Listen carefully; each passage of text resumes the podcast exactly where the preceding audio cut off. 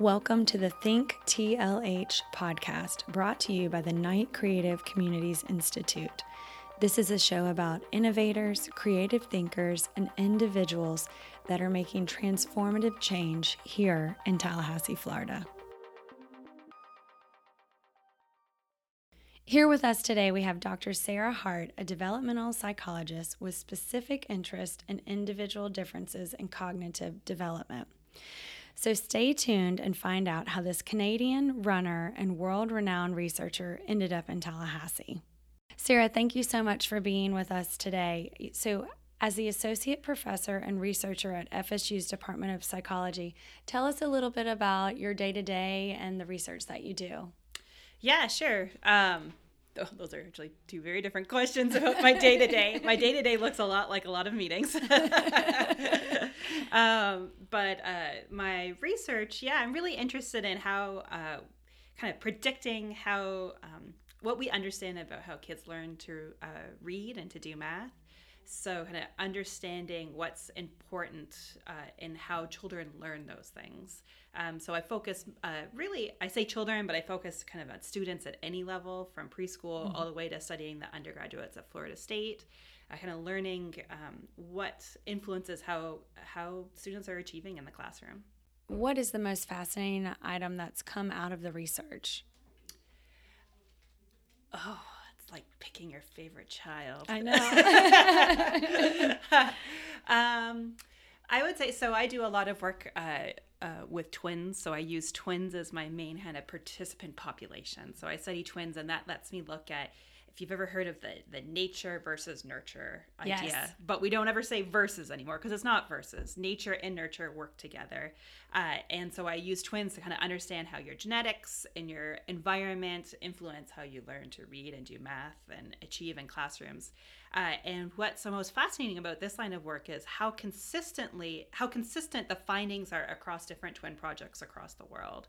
Um, so we tend to when we look uh, we tend to find when we look at reading development and and and, and for math as well um, that you know your genetic influences that you inherit from your parents so kind of the nature uh, influences about 50 to 60 percent of of the the differences between people so, kind of genes is the most important influence in how you learn to read and do math, the genes you inherit from your parents. But they're not the only thing, right? The environment matters as well.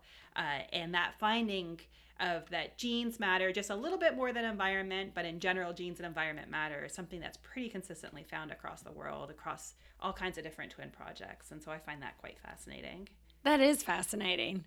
And really to show how the nature and the nurture really work hand in hand mm-hmm. with twins or with any child in their development and as they make milestones as they move forward. Yeah. Mm-hmm. Now, how has Tallahassee supported you or the research community in a whole with the research that you do? Yeah, well, I mean, Tallahassee gave me my home and my job.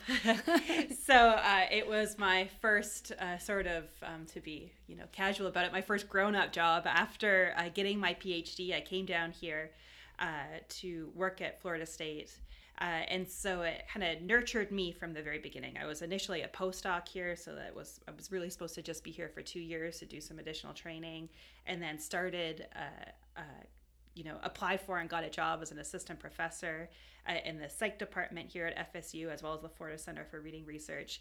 Uh, and so, um, kind of Tallahassee and really Florida State kind of provided me the resources to kind of start and grow in my career. Uh, and that was in 2010. And so, you know, I I got tenure and I got promoted, uh, and uh, all at FSU, uh, and the whole while just kind of giving me the resources and the infrastructure to kind of be successful and do the work that I want to do, and the colleagues, lots of great colleagues here. And your research that you've done, it has been utilized not only in the United States, but also worldwide. You know, what does that feel like? Are you able to collaborate with other researchers in different countries or in different states? I, yes, I do. I, I, I collaborate both in here in the U.S. Uh, and internationally. Actually, today's the marks the first day of my sabbatical. Oh. Uh, and so uh, this Friday, I'm actually moving to Europe for five weeks to work with colleagues there uh, in uh, in Cambridge and then also in Amsterdam. And then I'll be going to Australia for a month to work with colleagues there who all do very similar t- research to me. I have different twin projects and so kind of go visit and talk with them about what we find here in florida uh, and uh, what they're finding in their kind of uh, respective places. And now how do educators then take that research and put it into practice? Yeah that is a, a great question. That's a type of question you give somebody in their PhD defense. Oh. a good one. We don't need to do that no, today. no, uh, so it's actually a question that I've been really, uh, uh, I would say, the last few years moving my career towards understanding the answer to that question. So uh, I. Uh, um, I do what I would consider pretty basic research. So, kind of understanding how genes and the environment uh, kind of you know interact and influence how children learn to read and do math is pretty different than what teachers are encountering in their classrooms. Uh, but I'm in this wonderful applied research center, the Florida Center for Reading Research, or FCRR, I'll probably call it. And uh, I have lots of colleagues who work directly, are former teachers, or work directly with teachers, or in classrooms doing intervention work and working with kids. And they've really influenced me to think about how my basic research actually affects kids in classrooms. Because it's one thing to say that you know genes and the environment matter. When i say that i mean they matter in general to a population of children. That doesn't mean that that for any specific child in a classroom that either one of those is meaningful or they're meaningful in the same levels as they are to a population. And so uh, i'm trying to figure out and work towards taking the research that i find the basic research results that i have and making them meaningful for teachers and for kids in classrooms. Uh, and so, one area that I've been starting to work towards is okay, so we know that genes matter, right? And they're the genes right. that you inherit from your parents. Uh, but I don't know what specific genes. There are people who are working towards that, but we're pretty far away from that. You know, we're not going to swab kids and, you know, take the results of your DNA test and tell you how you're going to end up right. Like that, first of all, that's deterministic and that's just not how, what the research supports.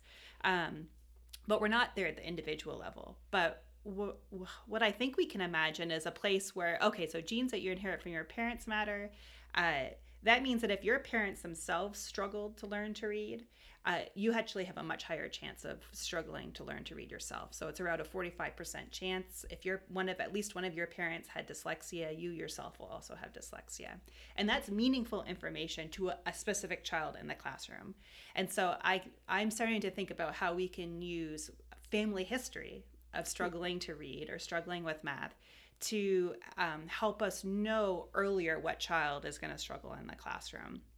And then there could be early intervention measures, yes, and teachers could work with the child and help them overcome those potential challenges. Yes, exactly. So I have all these wonderful colleagues who've done this great intervention work that have found that the earlier you intervene with children who potentially will have dyslexia, uh, kind of the better the outcome is. It's really hard to intervene with kids once they get to say past third grade or into middle school. But if you can get them early, uh, there's a higher chance that those children will um, to learn to read uh, and so I'm thinking, why not use family history? You know, just like you go to a, um, your, uh, let's say your primary care physician and you're sitting in the office, you fill out a questionnaire about do you have a family history of heart disease or cancer? You know, these are really yes. complex outcomes that genes and environments matter, just like reading genes and environments matter.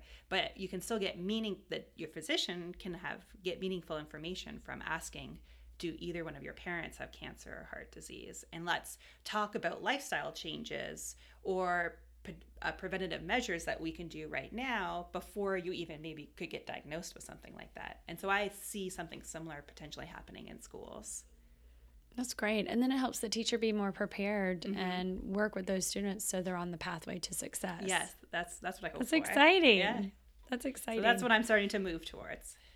I, I love that and kids could use it. You know, I think this is off topic, but you know, when my children are in elementary school and they do a kindergarten kind of pre-test to see where all the kids are, but mm-hmm. if they mm-hmm. did incorporate into that family history, that yeah. helps them each teacher would know a little bit more about the children coming into their class and know how they could potentially work with them. Yeah, I at least think it's an interesting research question. We don't know, you know, right. uh, do those do those tests tell you everything that we need to know, and maybe family history won't tell you anything more.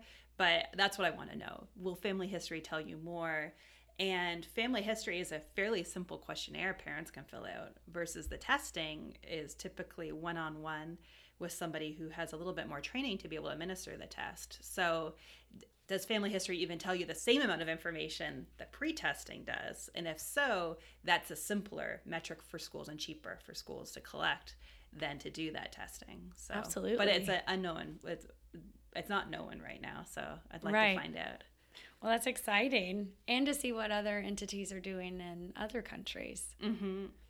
So, what brought you to Tallahassee? You mentioned it was your a job offer Yes. made you most interested, or coming here for it was your PhD. Yeah, for my postdoc. Okay, so, so, I for your postdoc.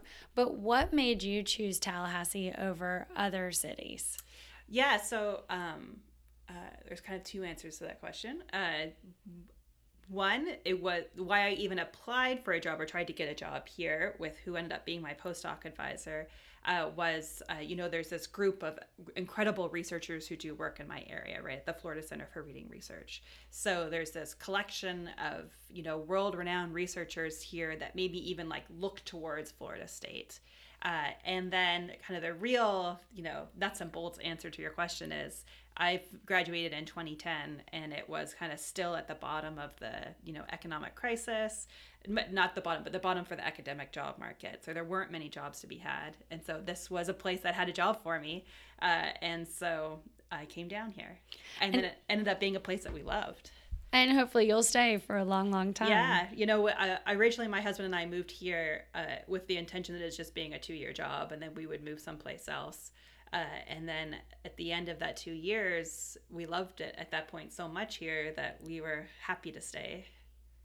And you and your husband have really gotten involved locally in the community. Tell us about that. You know, what what do you think makes Tallahassee special? What have been some great ways to get engaged? Yeah, so um, when we first moved here, um, you know, I didn't really know anybody in- Tallahassee. I think Tallahassee itself in 2010 was just starting to kind of pick up steam and kind of come into its own. I had kno- known people who had lived here uh, kind of in the five years before 2010, and uh, their description of what Tallahassee was like was totally different than my experience here in Tallahassee. Uh, so when we first moved here, um, my husband and I uh, kind of did two things to kind of get us engaged in the in the local community. We joined um, Gulf Winds Track Club. Oh, yes, for running. Yes, uh, and uh, I was just starting to run at that point when we moved here, and my husband has always kind of been a lifelong runner.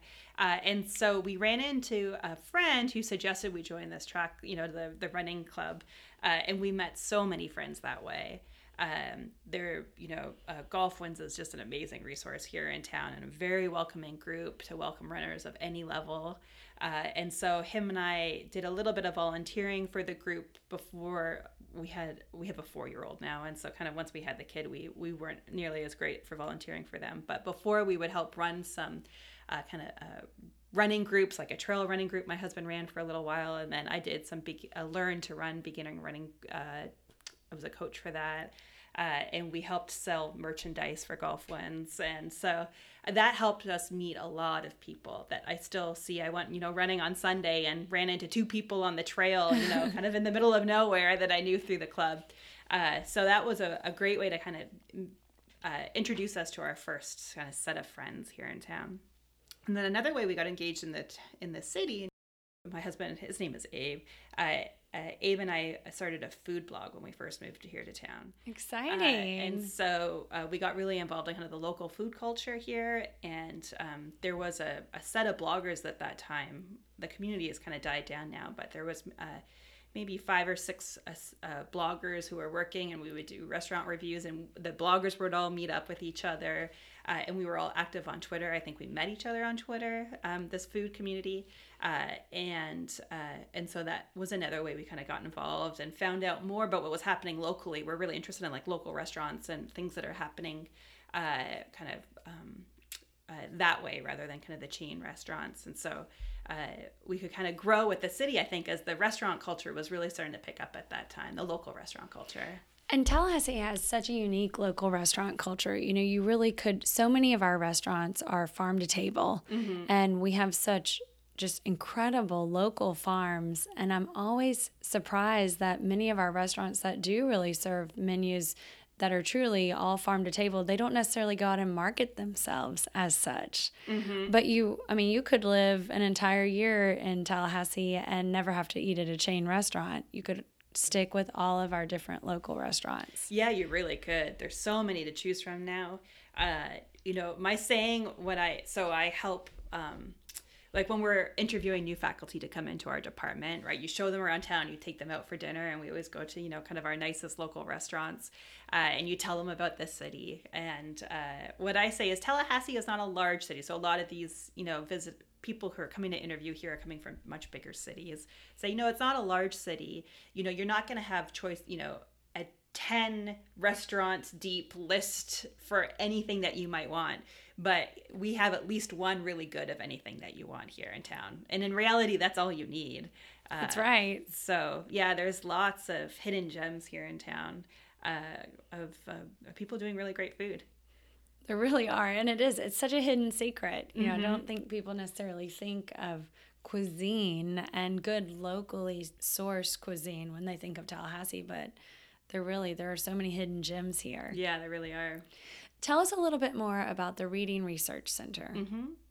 Uh, so the Florida Center for Reading Research uh, was started in the I think around 2004 here at Florida State. Uh, just by chance, there had been a collection. A collection. That's a weird way to describe it. There had been a, a group of researchers here uh, who did reading research, um, and uh, what happened was uh, the um, you know George W. Bush was the president, and his brother was the governor here in Florida, and the governor knew. Uh, through kind of personal connections of this small group of, of researchers who studied reading development in kids. Uh, and uh, lots of money flowed from federally into the states to, to start um, the kind of the No Child Left Behind Act and uh, to uh, to bring money into reading, into reading first. Uh, and uh, that money started, the governor suggested uh, to um, these researchers to start this Florida Center for Reading Research. Uh, and so um, uh, Dr. George Torgesen was the initial kind of founder, you know, starter of the center. and it's growing now to, I think there's hundreds of employees that work there um, kind of at any given time, there's uh, at least uh, six tenure track faculty and then many other research faculty that work for the center. Uh, and so um, it is a it's a kind of an independent research center within FSU, uh, where the faculty have what's called tenure homes. So like my tenure home is in psychology, but some people are in edu- the College of Education. Uh, some faculty are in the communication disorders, and we all come together under the general um, uh, idea that our research links towards re- uh, reading and how children learn to read. And so um, that's what the center does. And scientists and educators from all over the world use that center as a resource. Yes, yeah. So the uh, the uh, FCRR website, I can't remember the specific statistics, but it's on the order of millions of website hits uh, a year of um, mostly, we think, educators who are accessing the resources that are on the website. So, if anybody's listening that knows a teacher in their life or is a teacher, there's some amazing resources on the uh, Florida Center for Reading Research website uh, of, um, of ideas to do in the classroom to help encourage reading. Uh, in your classroom. They're all freely available. So that is probably the number one reason why people know about FCRR is the resources that are on the website that uh, teachers use. Uh, and then most likely teachers that are pre-service or like learning to become teachers uh, probably have uh, heard about or read about some of the kind of the faculty that are here.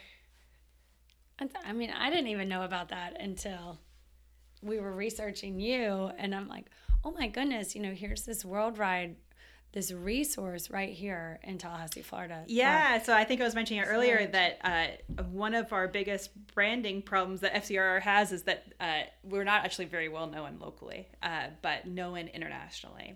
So uh, our we have a, a, fairly new director. He's only been around for a couple years, uh, and he has been working on trying to make us uh, kind of have some re- name recognition here in Tallahassee and to support our local community because we do a great job of supporting kind of at the national level uh, different educational communities, but to to um, kind of uh, give back a little bit. So there's been a we've been working the um, I, I say we kind of as the royal we, not me specifically, but yeah, the the center has been working with the mayor's office uh, and the Families First initiative, and so the center helps put on the um, kind of the the conferences that he's been doing mm-hmm. for Families First, uh, and uh, and then kind of creating uh, brochures and materials. If you go to the library now that I've told you about FCRR, if you go to the kids part of the library, you'll likely see kind of flyers uh, about like how to read to your kids during the summer, or how to keep up your kids reading during the summer was stuff that they had this past summer, and so you'll see stuff around. And I've missed that. you know, I'll, I'll probably notice it now. now next time I go into the library, it, you'll probably notice it. Yeah, I love it. Sara, not only are you involved in world renowned research, but you also work to increase female representation in professional society through the organization you co founded, Power. Tell us about Power. Yeah, so Power, there were um, 13 of us who started it. We're the steering committee and kind of founding members. Uh, and uh, we are all um, kind of uh, people who identify as being women. And uh, we uh, most of us were kind of entering into the mid part of our career. As a professor, usually once you get tenure and become an associate professor, you're considered more mid career. Uh, and so uh, many of us have gotten tenure or we're just about to get tenure, had at least been active with our own labs and are doing our own research for a while. And so, kind of after you're done, you can imagine like duck on ducks on the water, right? Your little your little your feet, feet are moving really fast under the yeah, water. they're just moving really fast under the water. So then you kind of get to the other side, and you ever we were all looking around, and we realized that kind of from kind of looking up ahead to the next step, which is becoming a full professor, there there was not as many women, uh, and there's not as many women in leadership positions. Uh, women get fewer grants uh, women, uh, you know, are less likely to be presidents of the society. Uh, you know, women are less likely to get the paid talks, uh, to be on the, you know, important panels. And uh, what was the most kind of, you know, you you likely have heard about it. You know, let's get more girls, let's go get more women into STEM careers, right? That's been a push and something you've likely heard of. But here we all were doing research in education and in child development, which are usually heavily more female oriented fields. Our trainees tend to almost entirely be women. Uh, educators are almost entirely women, like teachers. Uh, and so we are in a very, we're not in a field that's having difficulties recruiting women into training in the field. Yet, when we started to look at kind of the senior level, the full professors, the deans of education, or, you know, kind of the people who are making important decisions in our field, it was st- there was lots of men around and we were trying to figure out what was happening uh, and we wanted to try to change that. And ch- what how we decided to try to change that is to do some um, really good mentoring. So we're all really interested in mentor as a group the steering committee of power are all really interested in, in mentoring women. Uh, and so we started the association to um, that's open to anybody but in particular our focus is trying to help mentor and just help in general provide opportunities that's you know part of our our name power is providing opportunities is the po uh, you know to to women and any individual who uh, identifies as a woman or feminine or femme or even non-binary uh, to uh, help them succeed in their careers uh, and kind of get to the level that we all got to uh, and so that's what we're doing. We've just uh, we spent about a year planning and getting ready and writing bylaws and things like that. Uh, we opened up our membership this summer, so we have 160 members right now. And now our next step is to try to figure out how we can help mentor um, our members and kind of help women feel supported uh, and uh, and uh, yeah, supported in their careers. Power, that is excellent. And where could someone go to get more information or to join? You can find Power uh, online. We have a website and all the information about how to join, or you know more information about Power. And the website is uh, so www.womeninedresearch.com, uh, and uh, all that kind of information about who we are uh, is there. I want to think a lot of our listeners might want to go and check it out and get more information because as you've noticed the disparity in your industry, you know, it happens all across all industries and all backgrounds. And even in 2017, we saw research that women still earn only 82% of what men earn. And that was according to the Pew Research Center. So it's not surprising that you're seeing that in your industry as well. Yeah, I know. Even again, like I said, it's just mind blowing that this kind of typically female industry still sees that we see those pay gaps uh, and we see uh, a gap at the kind of the um, the decision maker level. So the the the academic management and people making decisions for our uh, professional societies and other things are more likely to be men. And then also people getting grants uh, at, you know our major grant uh, you know which uh, like a big it's a big part of our job uh, and uh, women tend to get fewer grants than men do, and you know, kind of all me- women are cited less than men are uh, in That's their crazy. research studies. Yeah. Well, I'm glad you all and your friends that started Power are doing something about it and working to make a difference. Yeah, and I thank think you. That's what's special in Tallahassee too is when Tallahassee residents, there's a history of when we see problems and challenges, we don't just sit around and complain about them. We do something and we take action and work to overcome them. And their power is a perfect example of you and your colleagues seeing a challenge and also looking out for the opportunity and being part of that solution.